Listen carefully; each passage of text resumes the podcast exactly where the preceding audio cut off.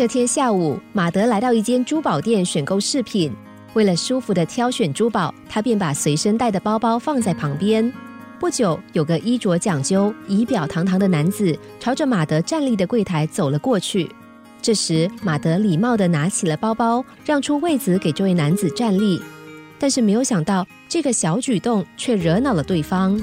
只见这个男子生气地说：“先生，你放心，我是个相当正直的人，绝对不会偷你的包包的。”在马德还搞不清楚状况的时候，这个感觉自己受到屈辱的男子立刻转身走出了珠宝店。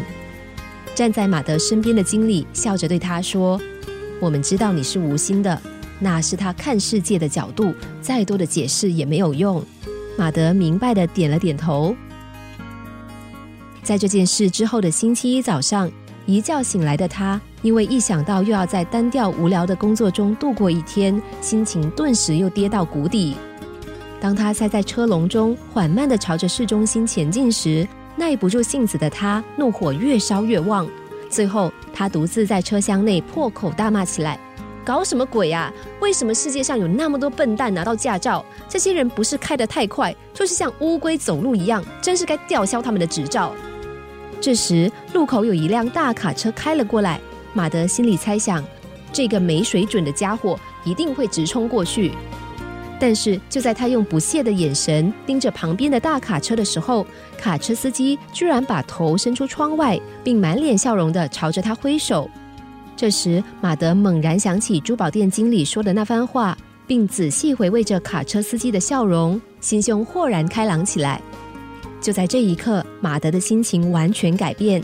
因为他知道，人们因为态度和角度的不同，才会让相同的世界有着不同的面貌。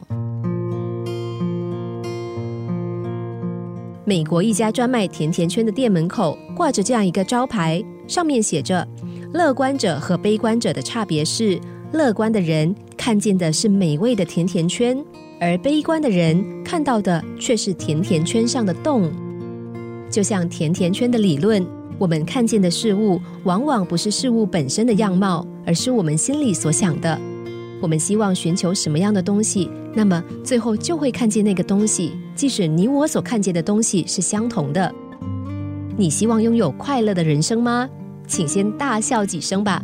只要心里面充满欢乐，乐观的想法就会在欢乐的气氛中慢慢展开，快乐的人生也就在乐观的想法中慢慢形成。